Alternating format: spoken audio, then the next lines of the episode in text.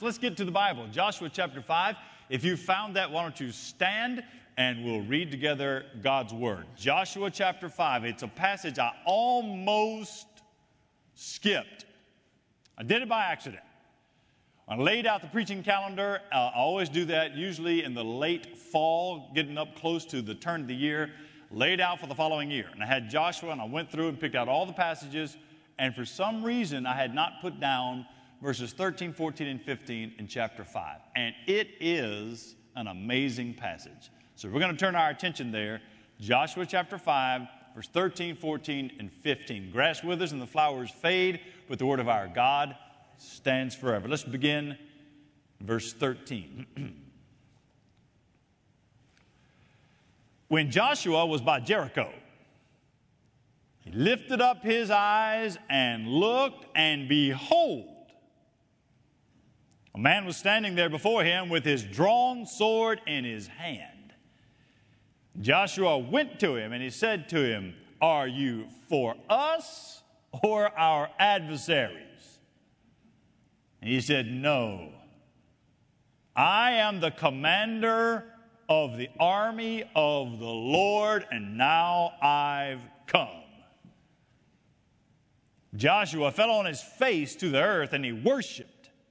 And he said to him, What does my Lord say to his servant? And the commander of the Lord's army said to Joshua, Take off your sandals from your feet, for the place where you are standing is holy. And Joshua did so. Father, I pray that by your grace and through your Spirit, you'd speak to the hearts of your people. We pray that, that you are honored. God, I ask that I would be an accurate representative of what the Bible says. May this word be our boundary, be our source of life. May it take us to Christ. In Jesus' name we pray. Amen. You may be seated.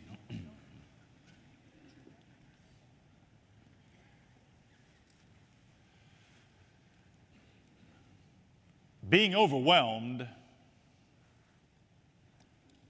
being overwhelmed is a terrible thing. To feel the pressure of anxiety or the weight of the world.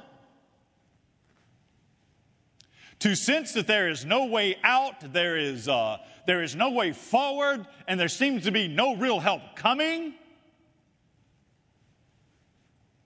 It can be soul crushing. Look, even if you believe,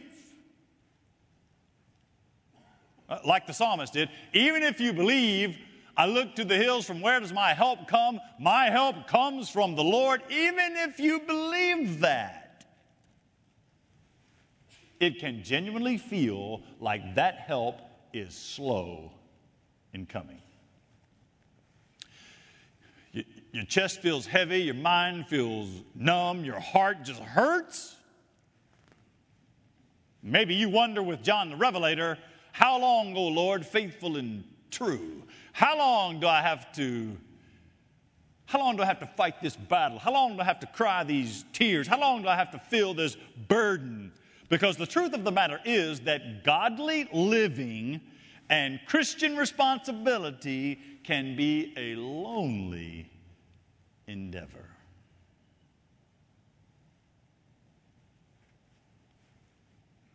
I think for all that carry some of that, you carry some of that. This paragraph right here is filled with instruction and significance.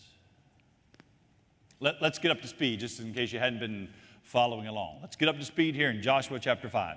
Here's what God has done God has brought his people with Joshua in front. God has brought his people right out of the wilderness. They've come up to the Jordan River.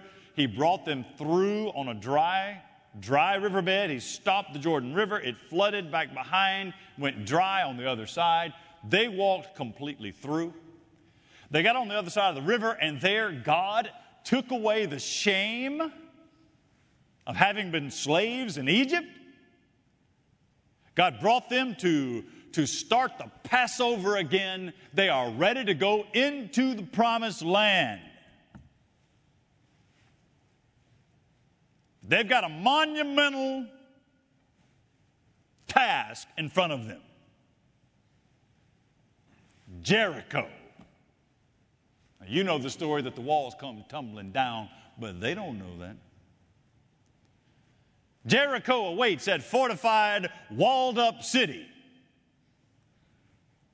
This giant obstacle that stands between God's people and flourishing.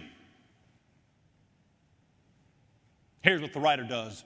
I love the Bible so much because you sometimes you get a wide angle, you see the people of God, and then sometimes the spotlight comes down on one individual. And here, here's what the writer has done in this passage. The writer has brought us down to Joshua as he is weighing out what am I going to do? Joshua is going to learn something that every single person in here, including myself, Joshua is going to learn something that all of us need to hold on to. That is, that no matter the challenge, our God always gets us through. I defy any of you to come with your challenge and say, God won't get me through it. No matter the challenge, our God always gets us through. I'll tell you what, let's do. Let's look at the passage, let's read the Bible, let's find out some things about our good God. And all of my points are going to be about God. The whole Bible is about God. It's good for us to know more about God. So let's look at this passage. What does it tell me about God? Here's the first one. Number one, our God is present, He's here, He's with you. You see it there in verse 13. Go with me to verse 13 and and before you jump ahead, just get the feel now. You, you, it's written in such a way that we already get the feel. Verse 13 is written so that you come into the passage and feel it. The army of Israel, and not quite an army yet, but the army of Israel is just before engaging in a hard conflict. In front of them, they have an untrained leader named Joshua. Who knows whether Joshua is taking us in the right direction I mean, my goodness, if the people grumbled about Moses, imagine how they feel about Joshua. And think of Joshua all hemmed in. He's already come, to, come across the Jordan River. Now it's flowing behind him. The Jordan River serves as a boundary, it, it, it keeps him. He, he can't retreat. In front of him, verse 13, in front of him is Fortress Jericho. It's, it's forbidding his advance. He can't go backwards. He's not sure how to go forwards. He never have seen a walled city before. And right here, what you find here, the writer's bringing us there. In this scene, we find Joshua starting to feel the weight of responsibility. He's starting to feel the sense of an uncertain future. What is it that is ahead of me? When you read the verse the way it's written, read the verse the way it's written, it, there seems to be an indication that Joshua has now gone off by himself a little bit. He's turned aside to think and to meditate on what his next step will be. There it is, verse 13. Do you see it? When Joshua was by Jericho, he lifted up his eyes and looked the, the way it's written, that word behold, is like, behold. Who, who is that? There's a man standing there. Now let's pause right there. let's pause there and let me just sort of put a parenthesis around, it, around this. There's a lot of discussion on who is the man standing there. Now, when we read down, we find out that he is divine. Some people have said it's just an angel. Uh, some people will go on the other side and say, here is a pre incarnate Christ like with the Hebrew children in the fiery furnace, the fourth man in the furnace. Maybe it's something like that. What we do know is that all, because he's going to worship, that indicates to us that this is a representation of God Himself. Now, with that in mind, let's back up and get a running start at this story. Joshua is out by himself looking at the vexing problem of Jericho. He's out there by Jericho. He, he's looking at his problem, and as he looked at his problem, there he met his God. Pause there. As a Christian person, when you look at your problem, there, there, there, are those that will say, Get your eyes off your problem, put them on God. Sometimes the problem is so much you can't look away from it. What I'm saying is that God is so good, He's going to meet you there. You look at your problem and you'll see Him. Why? It's because our God is present. Listen, Christian brothers and sisters. Our God is present, and He is most present in our greatest challenge when you don't have easy answers, when cliches don't do you any good. Here's what our God does He uses the weight of a burden, He, he uses the anxiety of a problem, he, he uses the pain of a tragedy, He uses the sting of betrayal to lift your eyes up and see Him. Isn't that isn't that what Joseph told his brothers? You meant this for evil, but God was using it for good. Isn't that what David said in the 23rd Psalm? Have you memorized the 23rd Psalm? You need to memorize the 20, not just the one or two passages. You need to memorize the 23rd Psalm that even though I walk through the valley of the shadow of death, you are with me. Isn't that what God told Joshua in Joshua chapter 1, verse 9? God says to him, Have I not commanded you? Be strong and courageous. Don't be frightened. Don't be dismayed, for the Lord your God is with you wherever you go. Look, it's one thing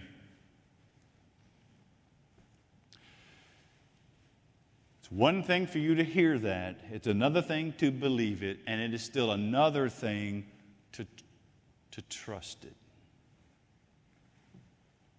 Let me make a couple of suggestions for you.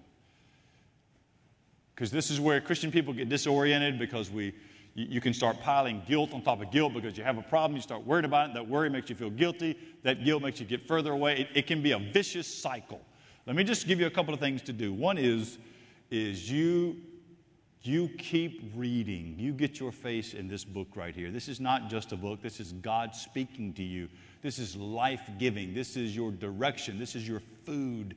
This is how God feeds your soul through His Word. You, you read, you also need to remember. You need to think about the promises. Go, go back to this passage. Remember Psalm 23 go to the Psalms and read the prayers of David and make those prayers your own so that you're reading and remembering the promises of God. You need to repent. Repent. Don't fall into being a complainer. Don't fall into not trusting God. If God has carried you through something and you didn't trust Him to do it and He did it anyway, you need to repent of that. That's a sin. If you've been angry at God, that is something you actually need to repent of. It is a sin to be angry. And I know that the psychologists tell you, go ahead and express your anger to God and he can, he can handle it. Certainly, He can handle it. He's God, He can handle anything. But if you felt that sort of anger, that is a presumption on the goodwill of God and the, the sovereignty of God and Him leading you through. You, you should just, re- maybe you just know sin in your own life. Repentance is one of those things that is cleansing for your soul. And I would just add a fourth thing, and that is to open your mouth and pray. Ask God to fix the problem, ask God to, to strengthen your faith. Why? Because our God is present. Is present. Let me give you a second thing to consider from the passage. I didn't know a better way to say this and I don't know how it's going to be received. But here's the second thing. Number two, our God is dangerous. Dangerous. I want to be careful how I say this because I, I don't want to overstate my case, but I do think that it needs to be said. Let me show you where I get it. You'll see it probably already in verse 13. Look what Joshua sees in verse 13. When Joshua was by Jericho, he lifted up his eyes and he looked, and behold, a man was standing before him with his drawn sword in his hand.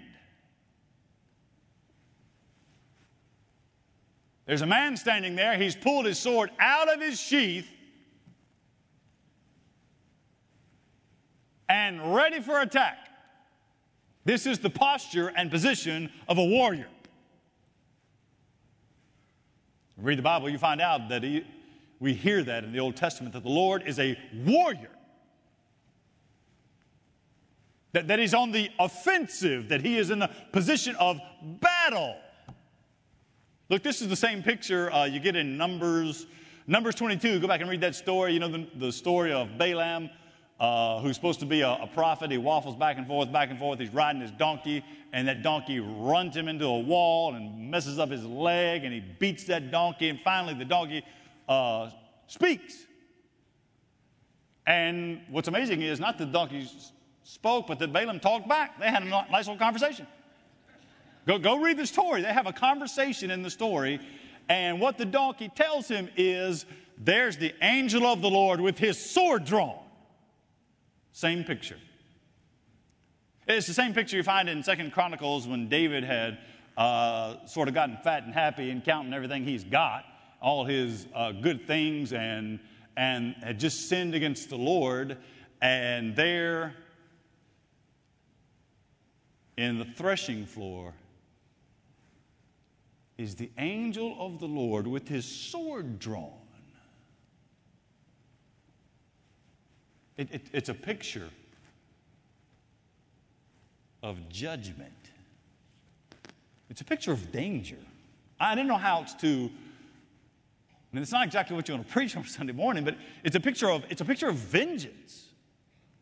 It's a, it's a picture of vengeance reserved for the enemies of God.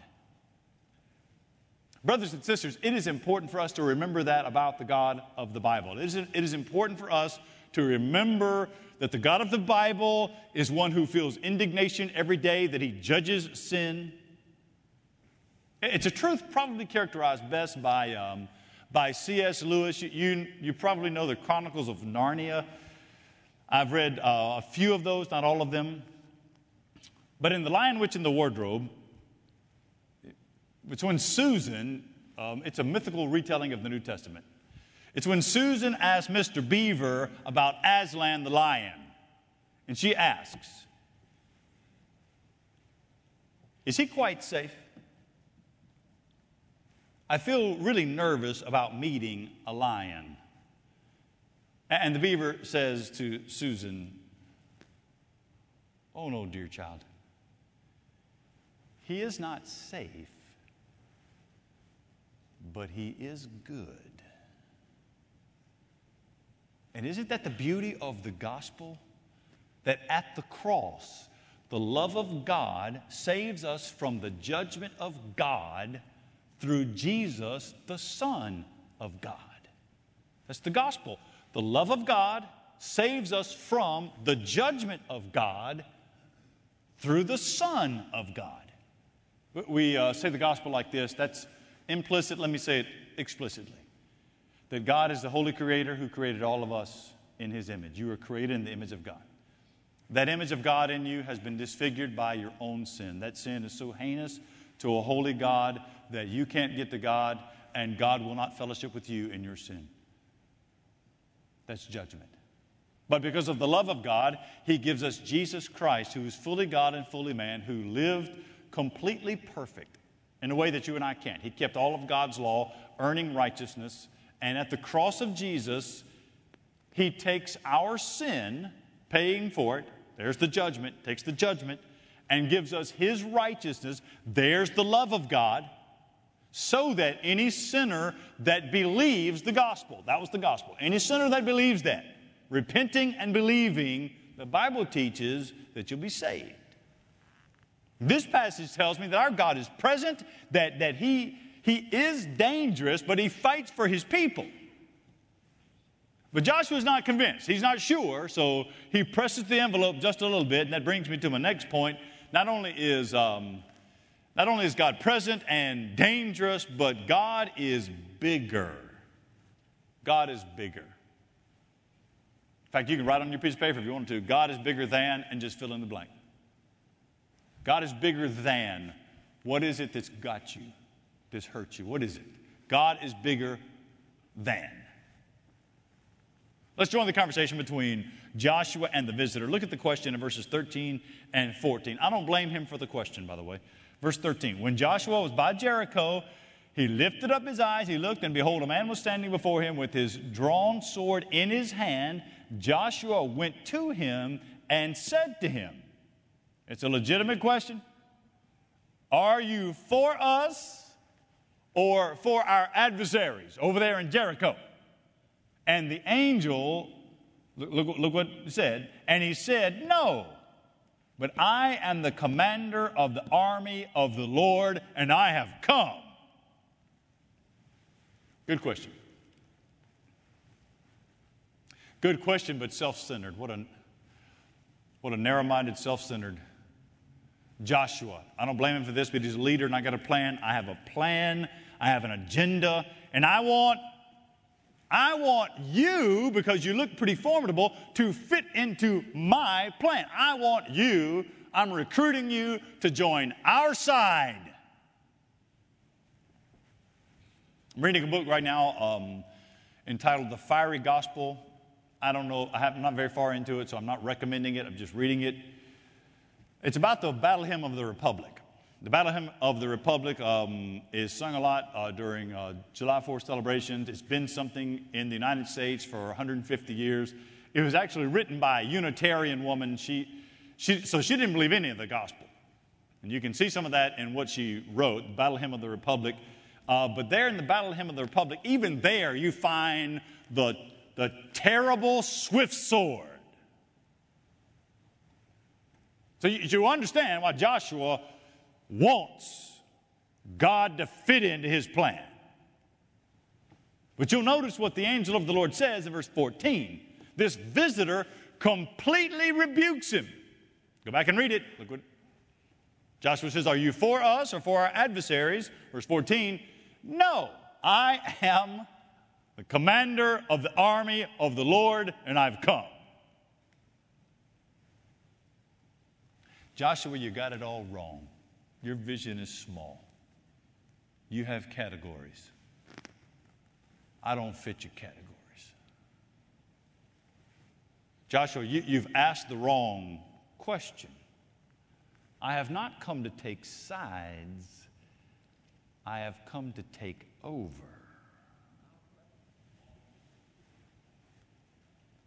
You don't put me in your category I put you in mine. Joshua, your categories have to do with winning and losing. Your categories uh, have to do with us and them. Your, your categories have to do with for me or against me.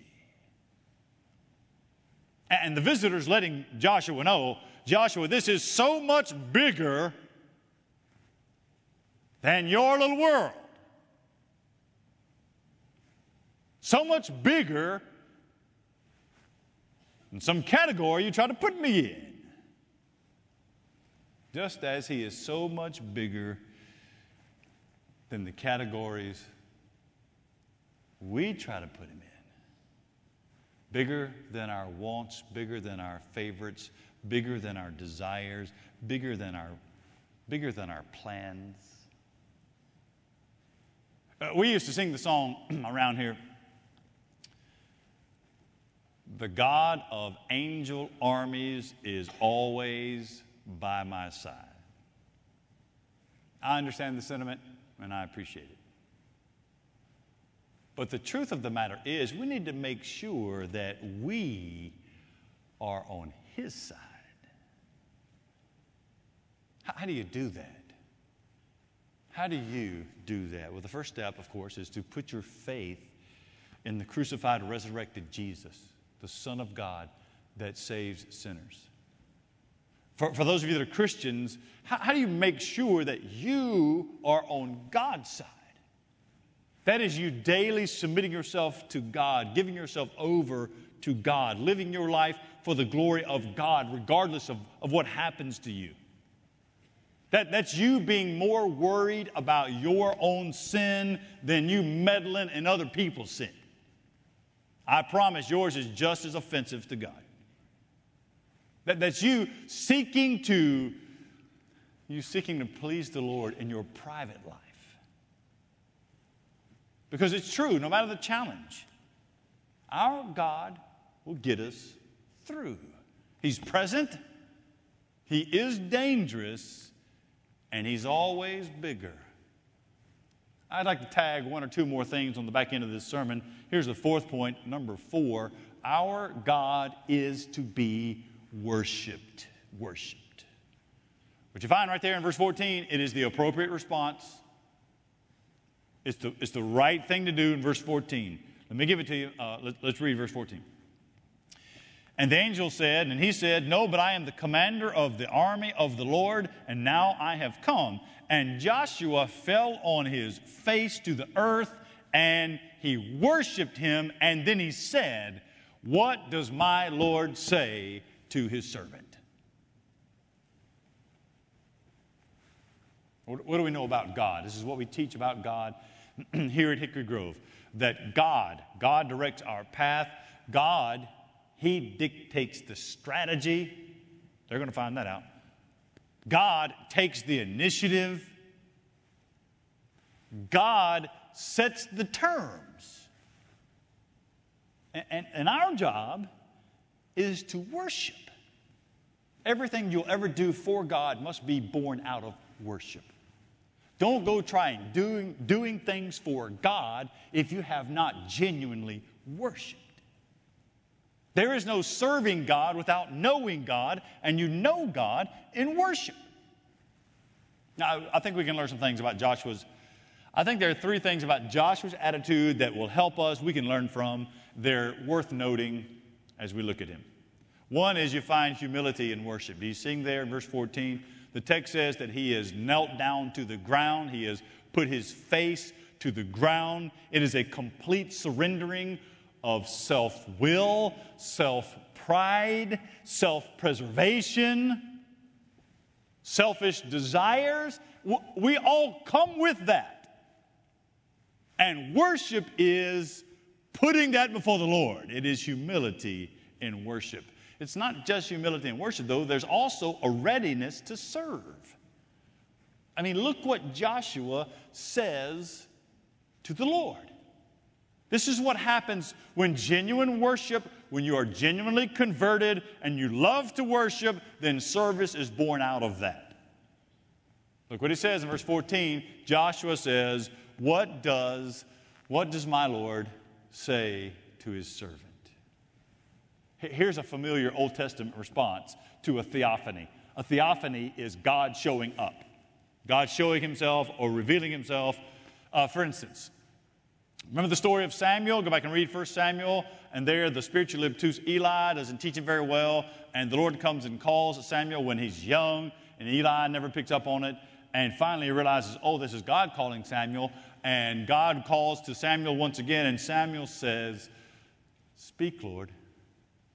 Your servant is listening. Or the beautiful passage in Isaiah chapter 6 when Isaiah is in the midst of a real, genuine depression as all of the kings are gone. The king is dead, and he gets a, a, just a little picture into the temple of the Lord.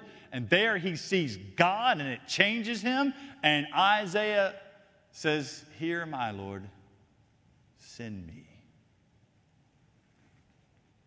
It's not just it's not just humility and worship, it is this willingness and desire to serve the Lord with your life. I would just put a third thing about his attitude there. It is the recognition that he is God and you are not. One of the great things to remember is he is God. You even see it's embedded in verse 14 when he says, What would my Lord say? It's a recognition that you're the one in charge, that you are God and I am not. That is total submission, that is total dependence, that is total worship. It is a It is a joyful giving over your need to control.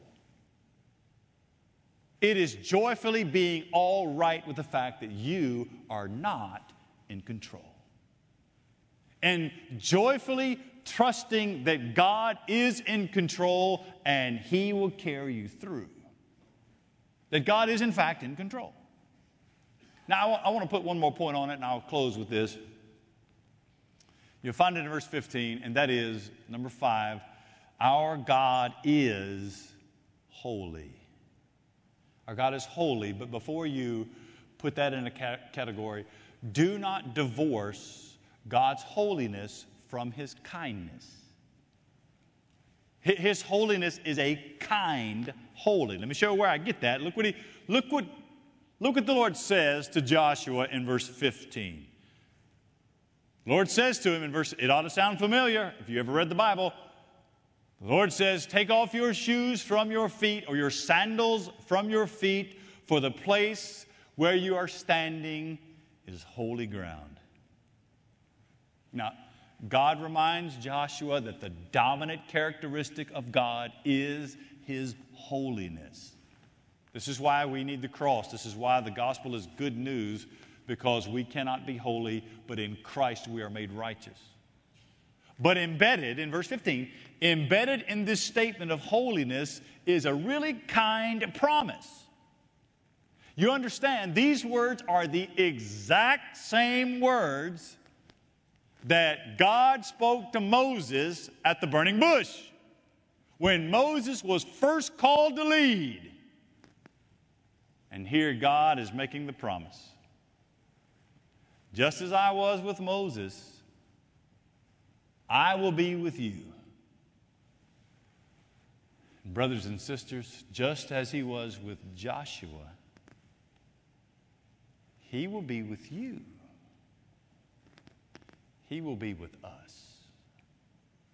No matter the challenge, our God always gets us through. He is present, He is dangerous, He is bigger, He is to be worshiped, and He is holy.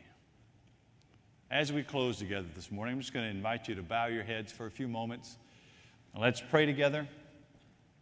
And uh, part of our response after I pray, John will be up here leading us in song. That's a time for response. If you'd like to have someone pray with you, if you have a significant challenge and it, it doesn't seem to be going away and you'd like a pastor to pray with you, we'd love to pray with you about that. Maybe you have a, a really a deeply felt need and you'd like someone to pray with you or over you about that. Maybe there's a relationship that is completely broken and you don't know how to fix it, and there may be sin involved. Maybe you need spiritual healing. Maybe you need strength to face what you got to face. Maybe you've never given your life to Jesus Christ. When we sing this morning, our pastors will be down here. If you'd like to come forward, we, we would love to pray with you about what's going on in your life. Father, thank you for the grace you give us in Jesus. Thank you for your love that is real. And I pray that you would move in a way that honors honors the name of Christ, adorns the gospel and helps your people. In Jesus name,